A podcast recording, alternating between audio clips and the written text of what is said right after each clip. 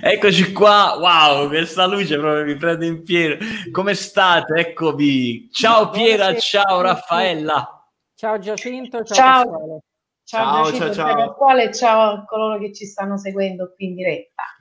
Oh. buon pomeriggio, benvenute nel nostro, come dire, salotto, salotto del, dell'intelligenza artificiale. Questo è uno spazio dedicato uh, all'interno delle AI Academy in cui uh, diamo uh, la possibilità e noi ci diamo la possibilità di fare una chiacchierata con le persone che stanno seguendo l'Academy e che magari anche da parte loro c'è un impegno in ambito di intelligenza artificiale.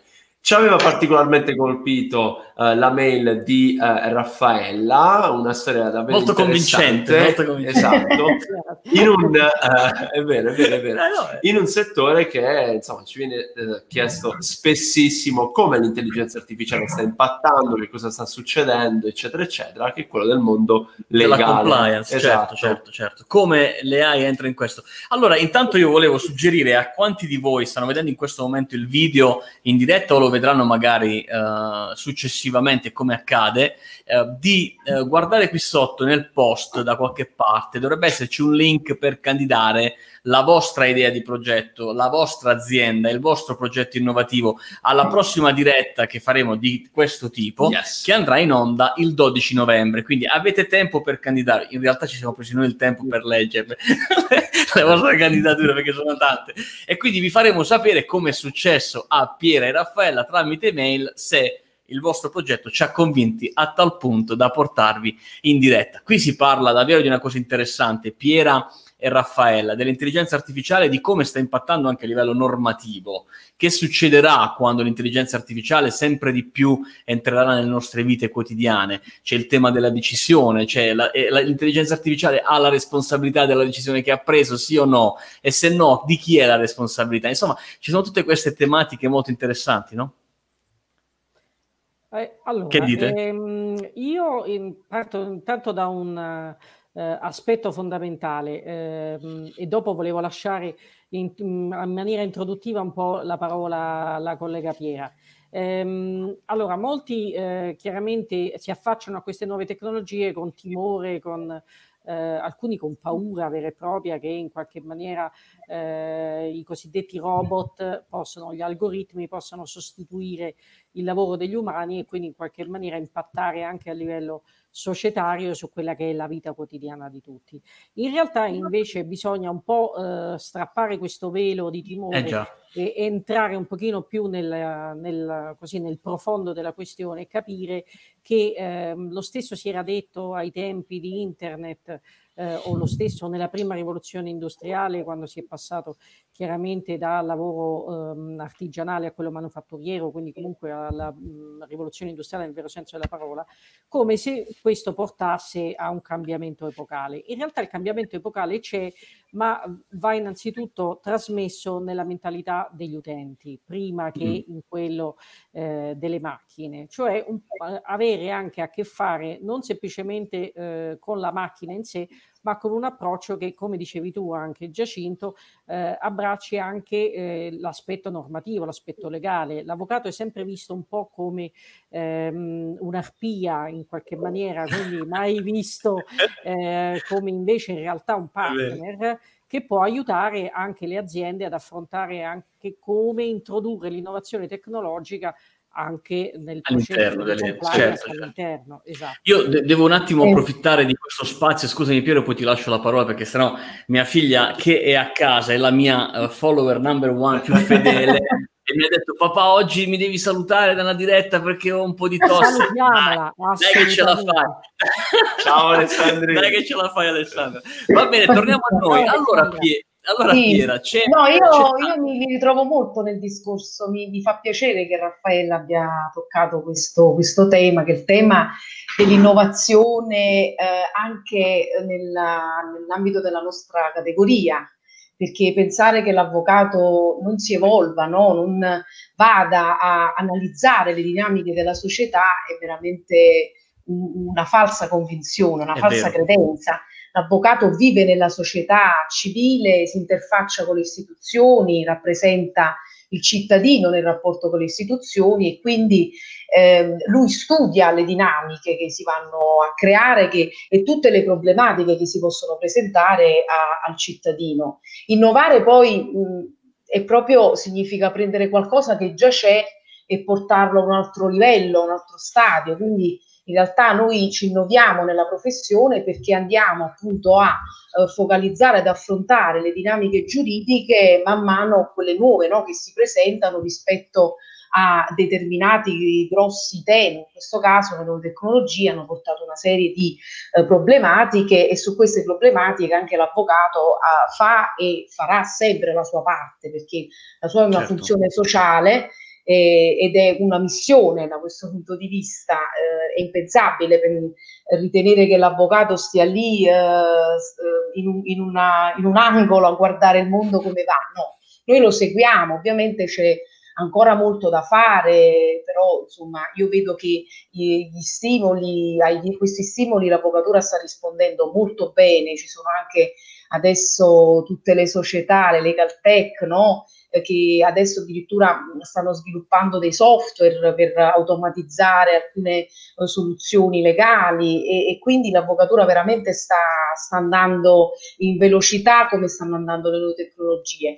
Il, il, io ritengo che appunto bisogna incominciare a vedere anche la nostra figura come veramente un supporto in una fase eh, di, proprio di pianificazione generale, di, in, nel regolamento europeo sulla protezione dei dati per la protezione dei dati personali si usa questo termine che, della privacy by design, no? di uh, questa analisi che viene fatta a monte sull'impatto che, hanno, che ha quella soluzione tecnologica o quel trattamento rispetto ai dati personali.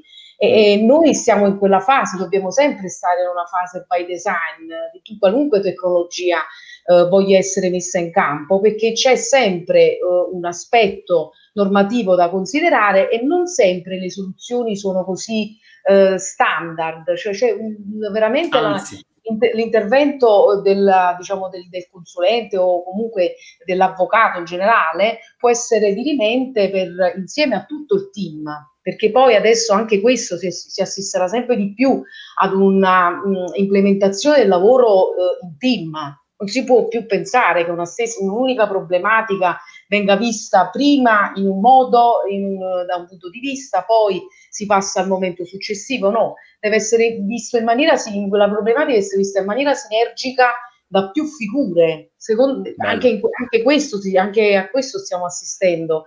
E, mh, questo nell'ambito appunto del, de, soprattutto delle, dei, delle, nuove tecnologie e del rapporto tra diritto e nuove tecnologie ancora più in, importante. Si pensi ai reati informatici, ai reati informatici non si può eh, più approcciare soltanto da un punto di vista strettamente giuridico, ma anche dal punto di vista della digital forensic, sicuramente. Certo.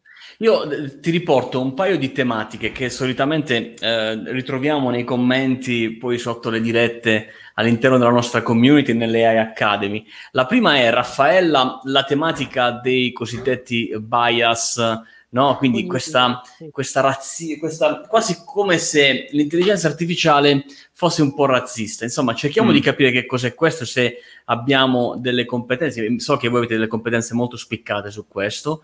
E, c'è anche il tema uh, della sicurezza di questi dati, no? Cioè, l'intelligenza artificiale fa, f- utilizza molti dati, molte informazioni, eh, si nutre di dati, vive di dati.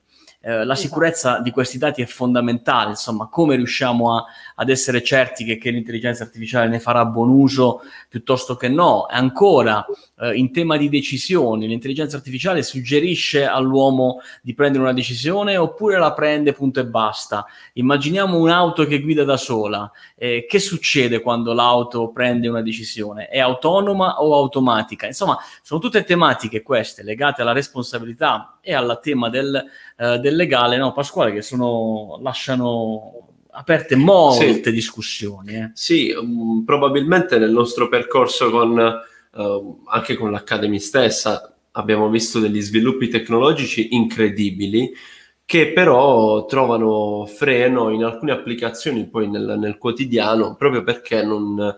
Ok, la tecnologia c'è, la tecnologia funziona, però ha un impatto sulla uh, società un po' delicato da decidere. Um, mi viene da pensare ad esempio all'utilizzo dei dati di geolocalizzazione durante il periodo uh, pandemico. Non la società che... di Muni perché facciamo un Assolutamente no. Io non l'ho nominata, l'hai nominata tu.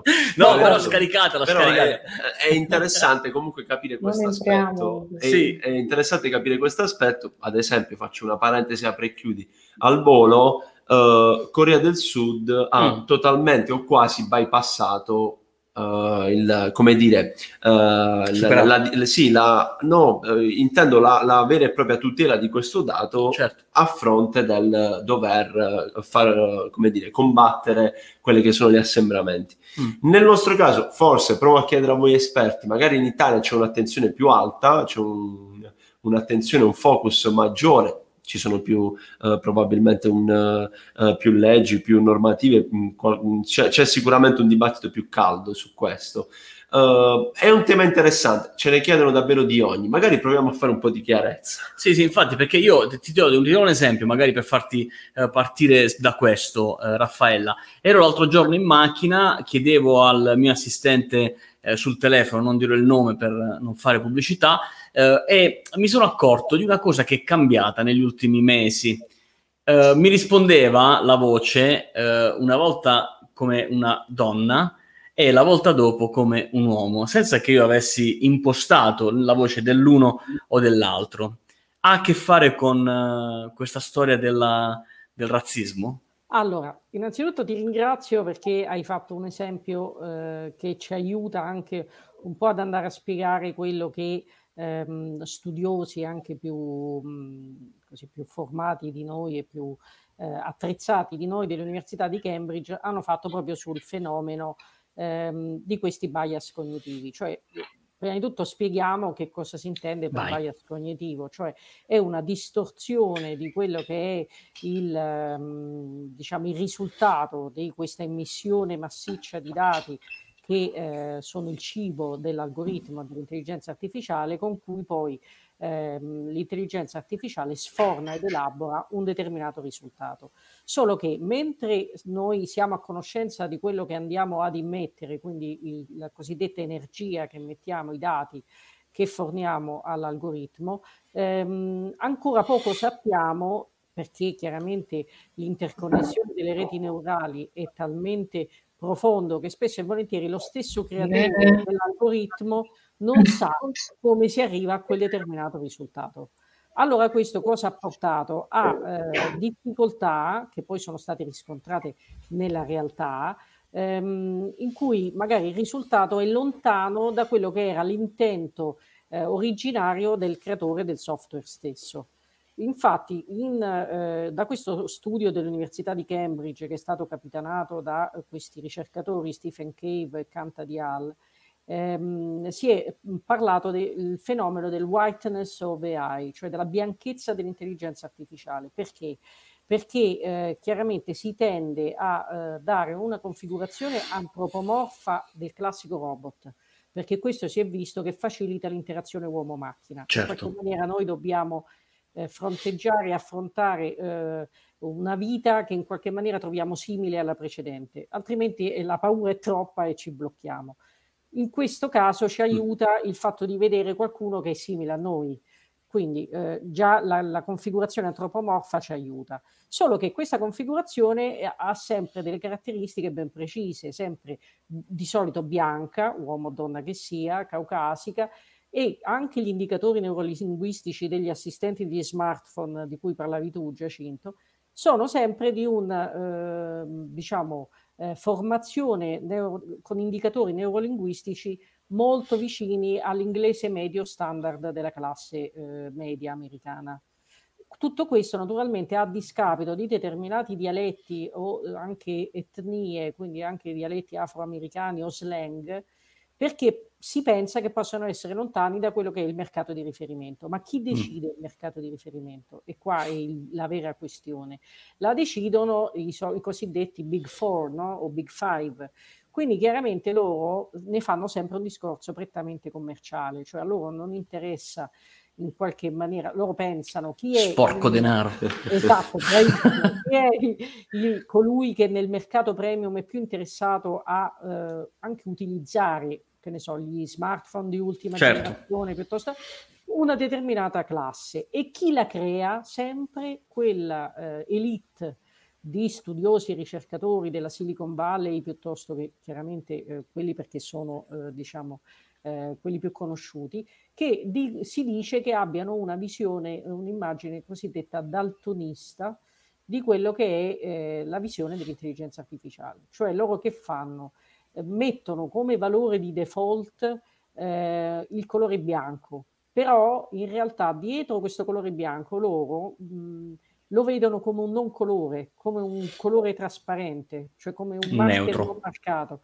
Esatto, così in qualche maniera si rifugiano dietro questo escamotage per eh, in qualche maniera sottrarsi a una responsabilizzazione di emarginare determinate categorie che in futuro potrebbero trovarsi, come poi è capitato in alcuni casi in America, eh, eh, anche piuttosto recenti, ehm, a discapito di queste categorie che troveranno, si troveranno a dover faticare molto di più di altre per arrivare a determinati risultati, perché in qualche maniera decide l'algoritmo. Quindi quello che dicevi tu, il problema qual è? Che se decide l'algoritmo e io non rientro nei parametri privilegiati che l'algoritmo ha predisposto, io in qualche maniera ne rimango fuori o comunque incontrerò molte più difficoltà ad entrare in quel perimetro. Ecco perché eh, in qualche maniera ne, ne, deriva la necessità di una governance, di una ehm, regolamentazione no, ma anche di una supervisione, supervisione. di quello che fa l'algoritmo. Eh, avete detto giustamente voi, ma di chi è poi la responsabilità? La responsabilità in realtà è, dovrebbe essere di tutti, cioè di tutti quelli che sono gli attori che partecipano alla filiera della produzione dell'algoritmo. E siccome in realtà ognuno di noi, come essere umano, porta con sé pregiudizi, quando io creo un algoritmo, in, in, qualche maniera trasmetto anche quel tipo di pregiudizio e quindi poi mi viene traslato nella produzione di quelle che sono le distinzioni categoriali che l'algoritmo poi sforna. Allora, eh, nei principi che mh, quando si parla di intelligenza artificiale, molti l'ho sentito anche nelle vostre dirette precedenti perché vi seguo anche da utente.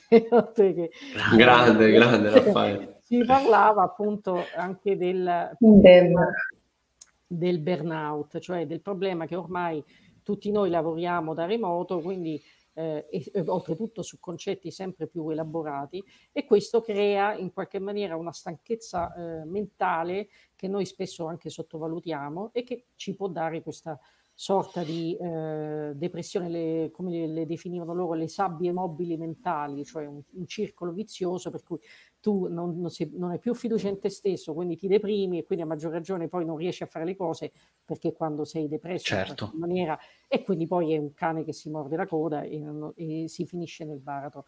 Allora, il, il, punto qual è? Che per um, cercare di uscire un po' da questo eh, problema, eh, tanti, eh, delle tante questioni sollevate è stato il rapporto con la privacy, ma mm. anche lì, ehm, per fortuna, molte authority eh, che sviluppano la privacy in vari eh, stati si sono dati da fare proprio per cercare almeno di stabilire dei principi di massima che in qualche maniera possano eh, contingentare quello che è lo sviluppo della, dell'intelligenza artificiale.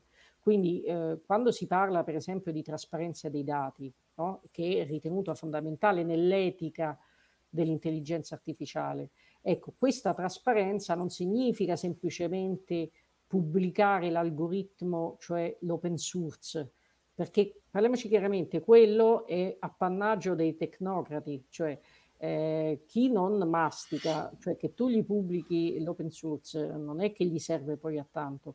Allora loro dicono la trasparenza dei dati è innanzitutto far capire a cosa serve l'algoritmo e dove mm. vuole andare, qual è lo scopo dell'algoritmo e mm, quindi con parole anche abbastanza semplici che possano essere comprensibili a tutti e la responsabilizzazione di tutti gli attori della filiera.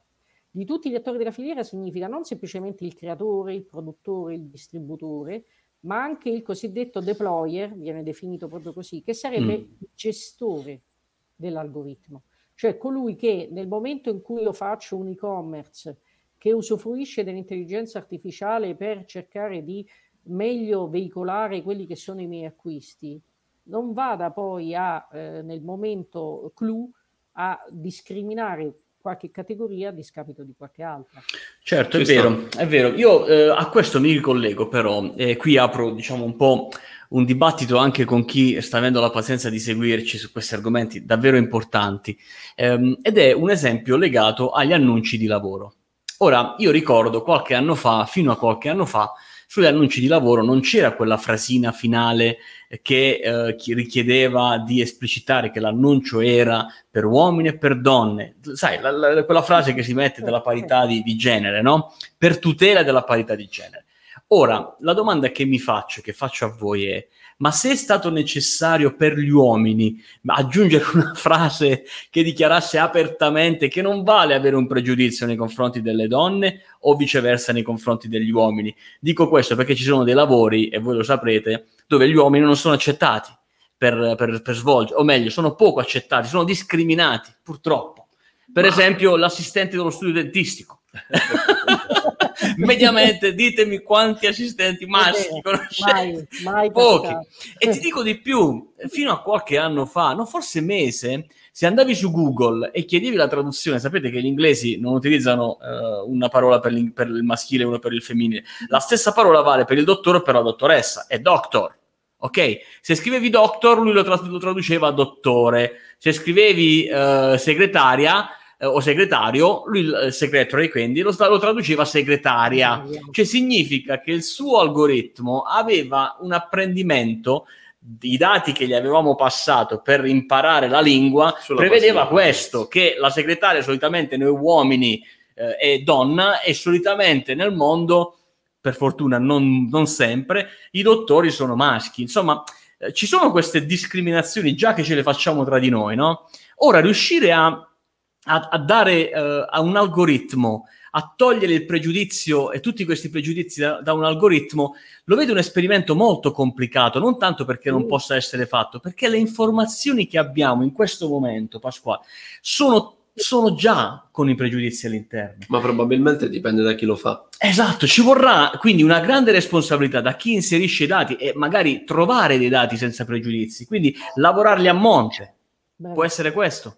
E questo è quello che diceva Piera, cioè la cosiddetta privacy by design, perché in realtà qualsiasi dato che possa in qualche maniera ri, eh, ricondurre a un'identità di genere piuttosto che discriminazione, sì.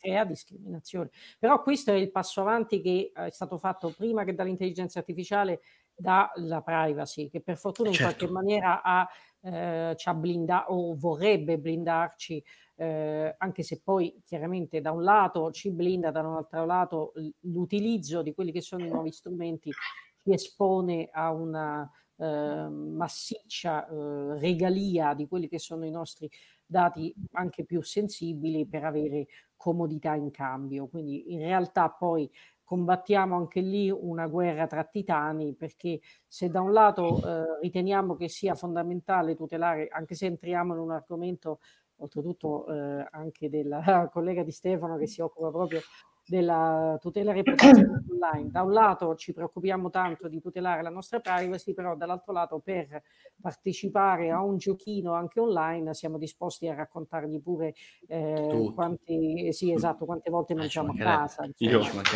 io, io ho sempre ben in mente, sempre ben in mente un meme fantastico. Dai che uh, recitava così: um, Io quando devo dare il consenso, io quando devo usare Immuni o comunque insomma un'app utile o che mm, può essere, che può eccetera, essere... e c'era una ex, una persona schifata. Io quando devo fare il gioco Che verdura sei, no. che verdura sei, e devo dare il consenso a praticamente tutti i miei il dati mondo. che ho ai russi, eh, cinesi, allora, americani. mi va bene perché devo scoprire che verdura sono. Va bene, bando alle ciance invece abbiamo Uh, due domande, continuate a scrivere le domande, bravissimi. C'è Tony che fa una domanda, uh, um, probabilmente si ricollega un po' al passaggio di prima. Mm. La tecnologia va veloce e il legislatore invece alcuni, in alcuni casi, uh, probabilmente non sempre, ce lo auguriamo, va un po' più lento. Yeah. in questo caso si può creare un vuoto giuridico. Che cosa accade in questo vuoto giuridico? Eh, ci mettiamo a ballare. Eh. che, succede? che succede? Ma in realtà io uhm, invece rispondo in una maniera diversa. Vai. In realtà si dice, si è sempre detto che la tecnologia per espandersi deve fare il suo corso, non può essere a monte perimetrata. Quindi compito del legislatore nel momento in cui la tecnologia si è sviluppata, cercare invece di regolamentarla, ma non può, ess- non può avvenire al contrario, Prima, al contrario. in maniera la cassi, la, la inibisci, la mortifichi. Quindi eh, se io eh, sviluppatore già devo partire creando una, un qualcosa di tecnologico, già dicendo oddio questa cosa non la posso fare, quest'altra cosa in realtà non faccio nulla. Quindi mm. la tecnologia poi è compito anche in qualche maniera alla Indiana Jones, cioè compito poi del legale capire quali possono essere i vuoti normativi oltre che mm. eh, le complicanze ne possono derivare e a quel punto arriva e cerca di, ehm, così, di, di dare una regolamentazione, ma non può essere viceversa. certo, anche perché poi, eh, come, sì. come cioè, Piera, cosa accade no, nel momento in cui... Eh, vai, vai. No, no, no dicevo, eh, volevo anche la tua opinione. dei principi generali anche. Quello è un, diciamo, un, è una, uno step importante, quello di, di rifarsi sempre ai principi generali quando c'è una, eh, diciamo, un problema non normato, al, eh, insomma si dice de jure condendo, quindi ci sono i principi generali, i cosiddetti principi generali dell'ordinamento, che sono appunto dei principi cardine. L'esame, l'esame, mi ricordo l'esame di diritto privato. Infatti. sì, no, è così. Quindi eh, possiamo dire a Tony, insomma, nel, nel, bene o nel male la tecnologia è vero, potrebbe creare un precedente, creerà magari un, un primo, un primo approccio, un caso nuovo, però è giusto che la tecnologia vada avanti e, e la legge poi magari sia rapida nell'adeguarsi o nel, o nel, creare quella che può essere quindi una norma adatta. Sì. C'è un'altra domanda? Sì, uh, magari, magari, avere anche un, uh, un avvocato buono. Insomma. Quello serve ti, può, ti, può, tutelare. Se ne hai due, sono donne, insomma, ce l'hai qui. Se quello, vuoi, quello se vuoi parlane. Ok, eh, Raffaella, eh, Piera, spostiamoci un attimo eh, su un'altra tematica che invece è quella delle fake news. Mm. Perché io immagino eh, se ne parla tantissimo, sì. no? Si parla tantissimo di queste fake news che fanno prendere decisione, decisioni sbagliate agli esseri umani, eh, panico piuttosto che gioia, no? Che so, è successo qualcosa di negativo, oppure qualcuno ti vende che è successo qualcosa di super positivo, hanno trovato la vita extraterrestre, no? Ehm, che generano del, delle ondate di opinioni anche, insomma, solitamente errate. Ma mi metto nei panni delle aziende che le subiscono, mm. queste fake news, no? Eh, che magari possono influenzare l'andamento di borsa di un titolo azionario o restando più nelle cose alla portata delle PMI italiane, insomma, farti perdere un contratto di distribuzione con un partner che avevi perché, insomma, quella notizia ha girato mezza sì. Italia e quindi a quel partner proprio non riesce a digerire. Che si fa? Cioè, ci sono queste aziende che hanno bisogno di essere protette, Tutelate, c'è un sì. modo per tutelarle e quando succede che si viene messa in giro questa fake news, che si fa? Si va dall'avvocato e l'avvocato che fa? Eh, allora, eh, in primis bisogna dire una cosa, che quando si parla di informazione, di comunicazione online e quindi in generale di web reputation, perché eh, la reputazione online è anche data dai contenuti no, che si vengono a creare intorno a un'azienda certo. o una persona fisica, bisogna sempre eh, considerare che la, qualunque strategia deve essere una strategia che viene fatta su, a più livelli. Non si può pensare che uno, una problematica che sia legata alla reputazione online possa essere affrontata solo dal punto di vista legal, mm-hmm. perché teniamo presente che molto spesso eh, c'è una, una mera critica cioè c'è il diritto di critica che è costituzionalmente garantito, c'è il diritto di esprimere una valutazione, un giudizio, sempre nell'ambito di un perimetro no, di liceità, mm. Perché io nel momento in cui mi metto online, mi pubblicizzo, mi promuovo, faccio, mi faccio conoscere come azienda o come professionista, come, eh, come un, anche un, un cittadino che sta lì e si vuole far conoscere, devo capire che in quel momento io accetto le regole del gioco, quindi accetto certo. di questo succede anche diciamo offline, no? Io accetto sì. di eh, mettermi appunto in gioco e di eh, ricevere anche delle, delle critiche, delle critiche, dei, degli attacchi. Di, sì, degli attacchi che devono appunto essere attacchi però nei limiti appunto eh, ecco. del, del, rispetto della persona. Quello a cui assistiamo molto spesso sono dei giudizi, delle valutazioni del tutto critiche, apodittiche sulla persona. Quindi, che ne so, cioè, noi abbiamo avuto un disservizio, è un ladro, è un truffatore. Eh, questi sono giudizi che ovviamente Vanno cadono. Certo. nell'illecito, ovviamente, perché diverso invece appunto esprimere un un giudizio motivandolo, insomma, su questo è il problema degli effetti delle recensioni, eccetera. Per quanto riguarda poi le fake news, ovviamente le aziende devono dotarsi di sistemi di monitoraggio, quindi sicuramente avvalersi informatici eh, che siano in grado appunto di monitorare costantemente quello che le associazioni di contenuti eh, negativi o appunto certo. in questo caso del tutto farsi alle aziende. Poi bisogna intervenire, non si interviene soltanto ovviamente legalmente, quello è una cosa del tutto automatica e doverosa che l'azienda deve fare immediatamente. Mm, eh, poi si attiva anche il, perito informatico che deve fare tutta l'acquisizione delle evidenze, ma soprattutto si deve fare una controinformazione e certo, eh, è bravo, quella è la controinformazione che, quella che vince. Dipende, è con, associata a un'attività di SEO molto importante che permette appunto di eh, subito eh, scalare diciamo, e coprire qual la, quale, quale, sia la verità.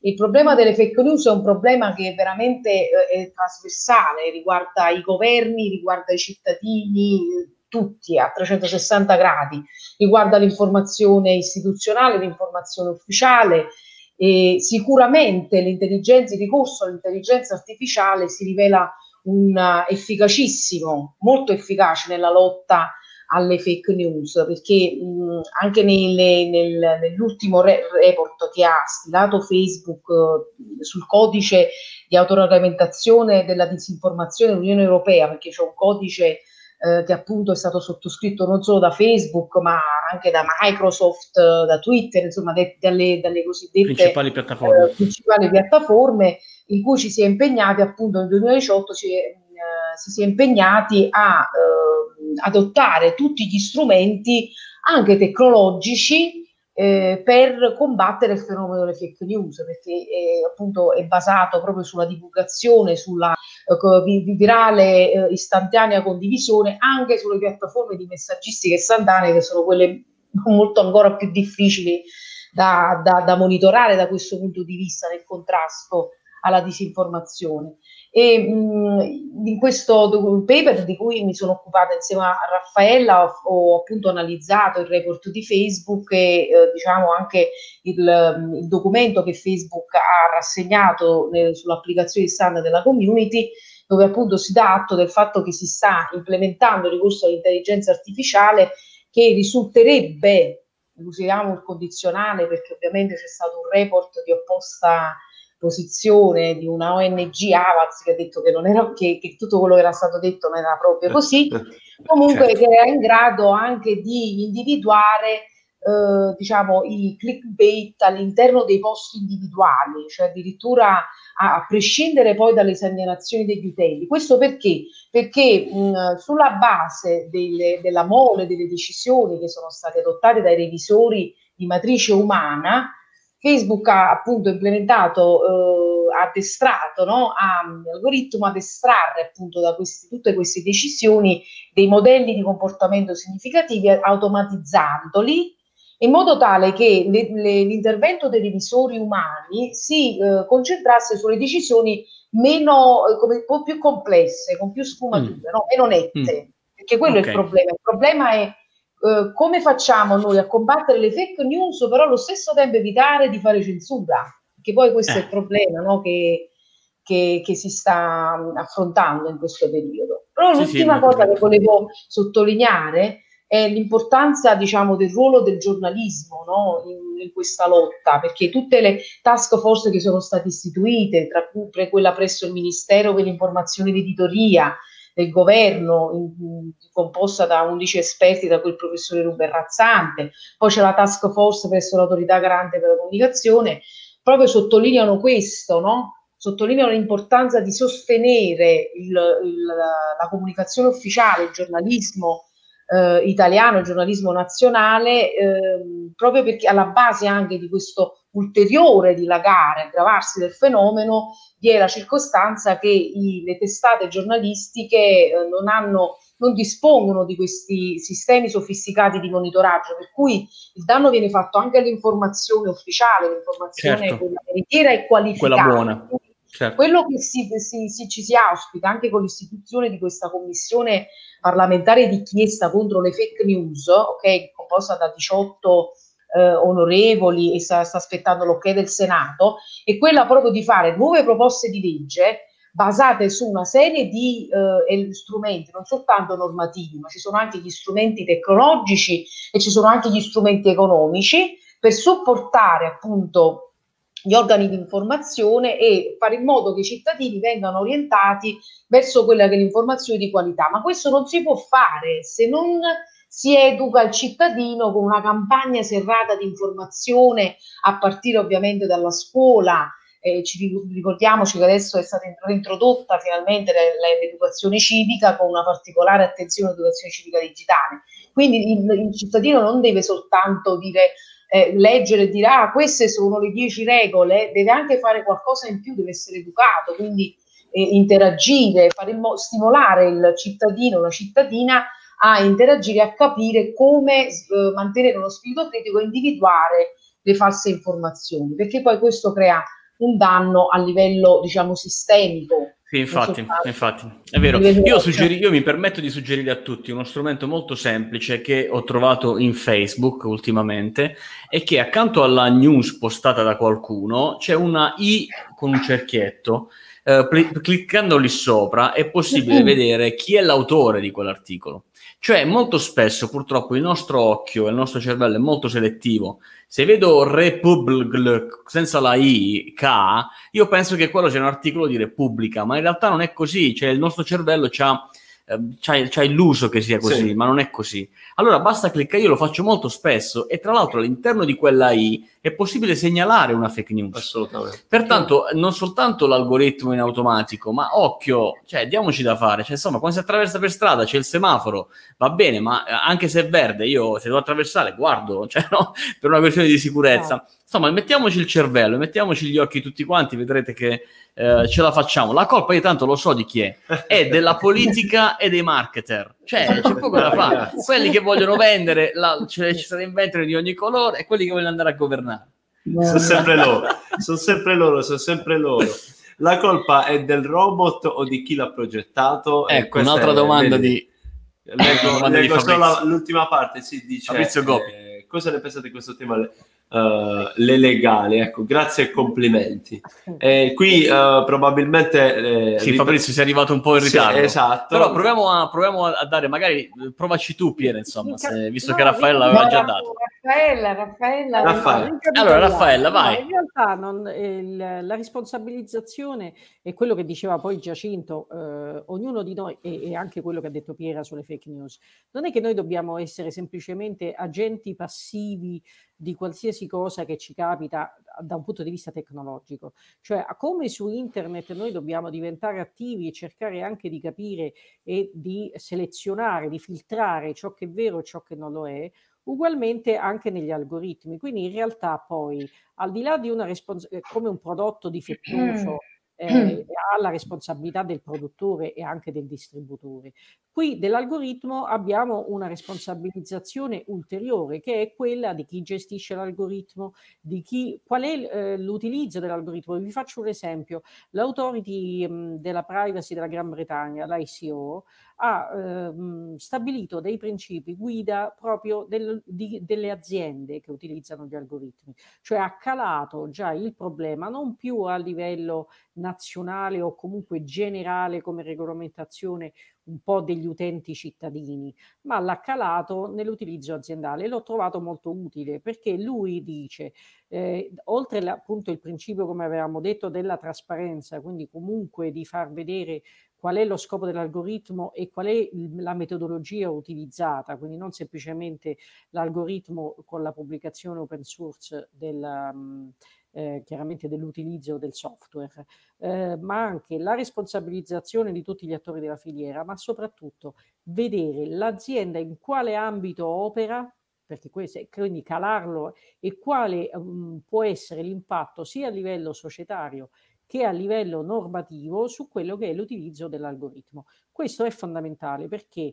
Perché spesso e volentieri uno pensa che i principi mm. generali abbiano poi, eh, in qualche maniera, vengono letti un, un, po' come con superficialità, se posso dire. Cioè, uno dice, vabbè, vale per tutti, però poi quando io lo devo calare poi nella mia realtà aziendale... È diverso. Magari, è diverso, magari dico quello costa troppo, ma che devo certo. veramente tenere, ne so, un hard disk che possa tutelare, no, un, server, uno che controlla, fare un DPA, anche no.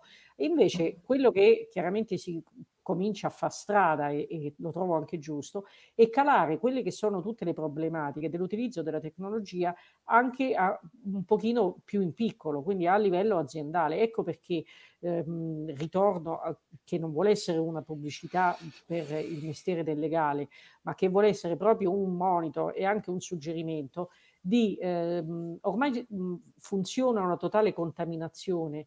Il legale deve essere un po' informatico, l'informatico deve essere un po' legale, cioè c'è una totale contaminazione e quando l'azienda capisce che ehm, da solo non va da nessuna parte, in realtà ci deve essere dietro uno staff. Un team. Certo. esatto, bravissimo, un team di vari operatori e professionisti che in qualche maniera ti aiutano ad arrivare a meta. Da soli è un po' difficile anche perché eh, gli algoritmi spesso e volentieri hanno uno strapotere.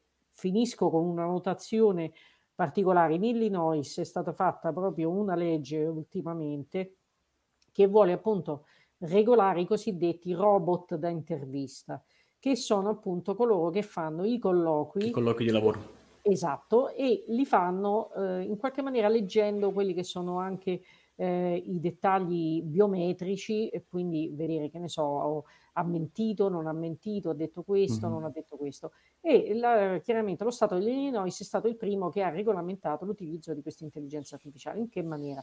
Non semplicemente dicendo ci deve essere un utilizzo etico, ma dicendo, ah, devi avvertire il candidato se gli va di essere eh, selezionato in base all'algoritmo, perché magari potrebbe anche non andargli. Certo. Poi, qual è la metodologia usata dall'algoritmo? Cioè, in base a cosa lui ha deciso che io potevo essere, ehm, diciamo, congruo per quel mestiere o piuttosto che non? E poi il detenere quei dati solo per 30 giorni, avendo cura con controlli adeguati che dopo vengano distrutti. Cioè io quel dato lo devo utilizzare solo per quel determinato colloquio. Finita l'utilizzo di quel dato, io non posso servirmi di quel dato e qua rientriamo anche a piede teso sulla privacy, utilizzarlo per altri scopi. Altre finalità, cioè, certo, magari per vendergli qualcosa. Me ne devo liberare perché in realtà a me non serve per nulla. Sì, io sono perfettamente d'accordo su questa tematica. Eh, tra l'altro, la lotta è impari, no? Cioè, contro un algoritmo come fai a vincere? L- l'ha dimostrato eh, Google con eh, AlphaGo, cioè, insomma, eh, lui eppure il, il, il, il, coreano, credo che fosse coreano, era, super, era il campione indiscusso, cioè lui si sentiva invincibile nei confronti di qualsiasi persona, figurati di un computer battuto in tre mesi malamente, proprio, proprio come un ragazzino alle prime armi. Allora, come fai a competere contro un computer che ti guarda negli occhi, cioè con la computer vision riesce a cogliere il minimo movimento impercettibile che identifica la, la, il, tuo, la, il, tuo, livello di, di, di, stress in una risposta? E sai, ma dai, Così. Cioè, mi devi avvisare, è impari sta cosa così entri in, in, The Social Dilemma. No, no, io non l'ho ancora visto. Non, l'ho ancora visto, non, non so visto. se voi l'avete visto. Sto leggendo prima tutti i commenti, ma poi lo vedrò. Non, non, al momento non, non, posso, non ho potuto, ma non perché non, voglia. Io ho paura di poi di, di mettermi lì e, e, stare dalla mattina alla sera perché ho, ho se permettete questa parentesi, diciamo, di tipo eh, privatistico ah, sì, tipo personalistico. Io ho una passione sfegatata per il cinema, Anch'io. seria, sono stata cinema Venezia 5-6 volte, insomma, con delle avventure rocambolesche, questa non è la sede per parlarne, a, a, diciamo, a rincorrere registi, a strappare ah, io se diciamo eh, non posso perché no, non riesco a controllare poi questa vera e propria dipendenza eh, da questi tipi poi di filmati che ho visto sono sempre più sofisticati, sempre più eh, diciamo mh, complessi, tra, eh, con tante dinamiche sì, che sì, si sì, ricordate Lost, avete presente Lost? Non so se ricordate il telefilm ancora più com- allora io al momento ho deciso di, diciamo, sì, di, di, di, di, di però ho letto, sulla, ho letto molto. Eh, guarda, è, è, è, una puntata sola, è un documentario eh, di, di, di, un'ora, quindi non, non, preoccuparti, non è una serie che ti crea Però poi non, dormi, non dormi per tre mesi. Sì, poi, poi, diciamo che inizi a guardarti in stanza. E Dici, chi è che mi sta ascoltando a sto giro? Esatto. esatto diciamo che il cinema ha sempre precorso i tempi, no? Da Blade Runner a, insomma... Oh, sì, sì, sì. sì. Sì, beh, io ho sempre il terrore di Sky. Io...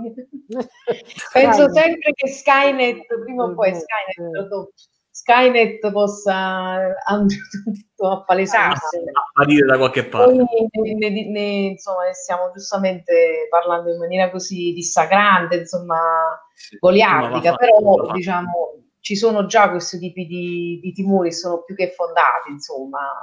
Ok, allora io uh, ho una domanda per Piero e una per te e poi andi- cioè, andiamo in chiusura a meno che non arrivino altre domande da chi ci sta ascoltando in diretta. Raffaella, allora mettiamoci nei panni di un imprenditore che ci sta ascoltando e sono tanti che sono iscritti alle AI Academy e che in questo momento magari sta mettendo in piedi un algoritmo di intelligenza artificiale per la propria azienda o magari per rivenderlo, è una software house, per rivenderlo ad altre aziende.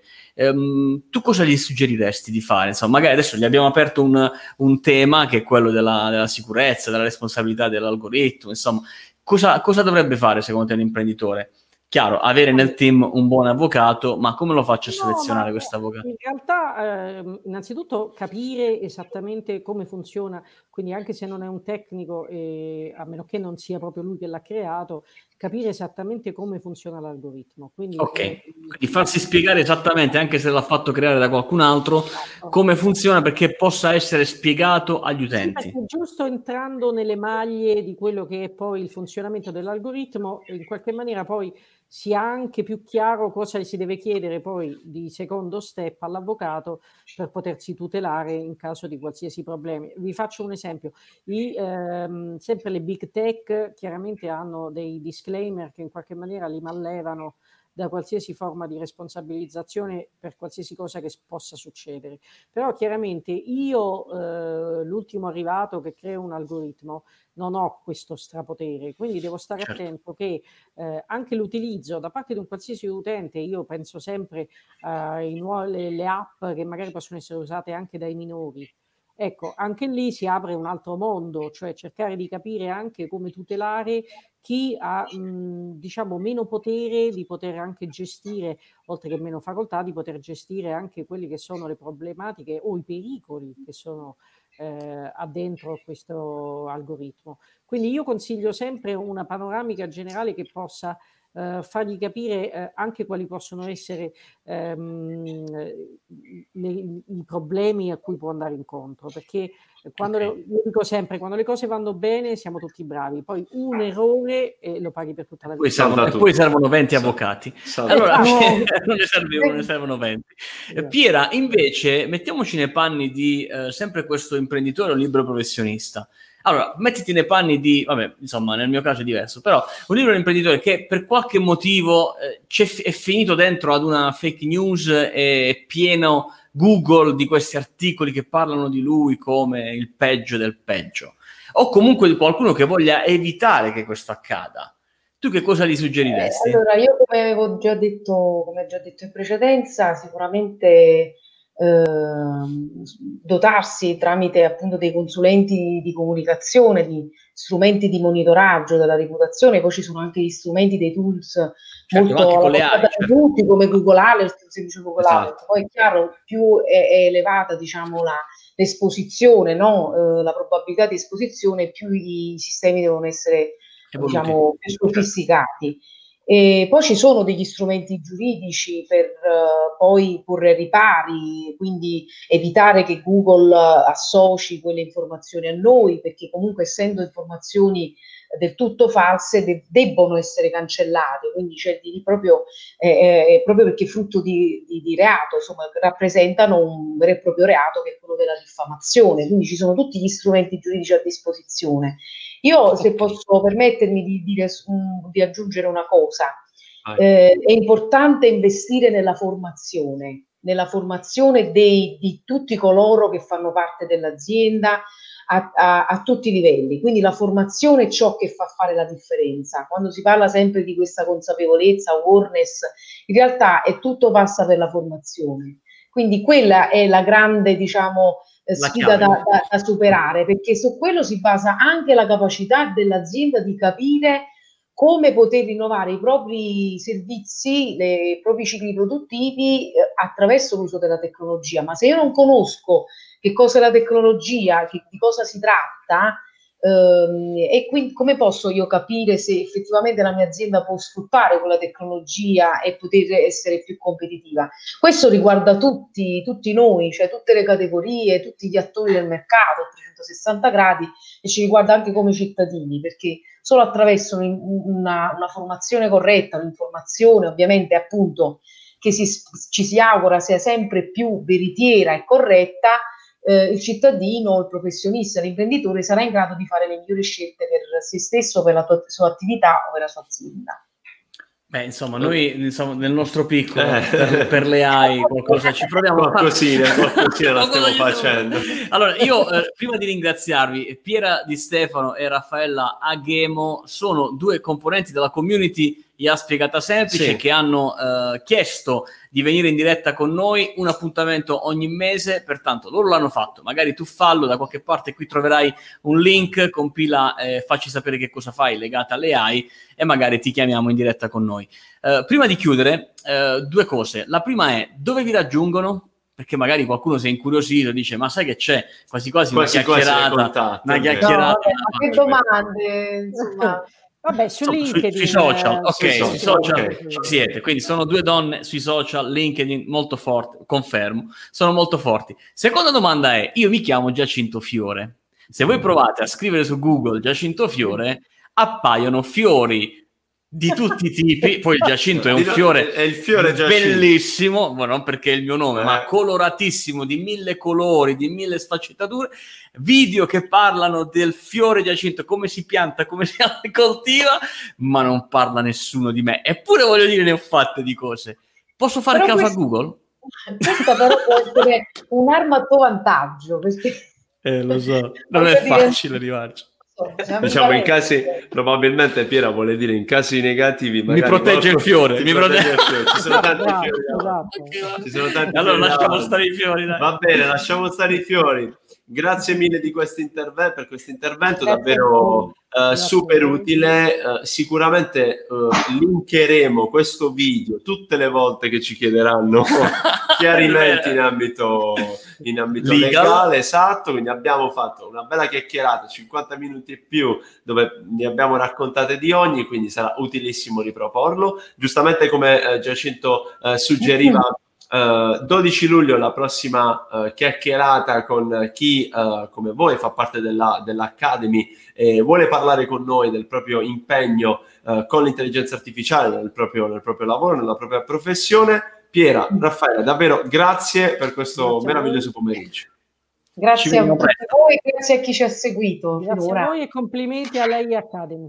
Grazie, grazie. a presto. Ciao Raffaella, ciao, ciao Piera. Ciao. A presto.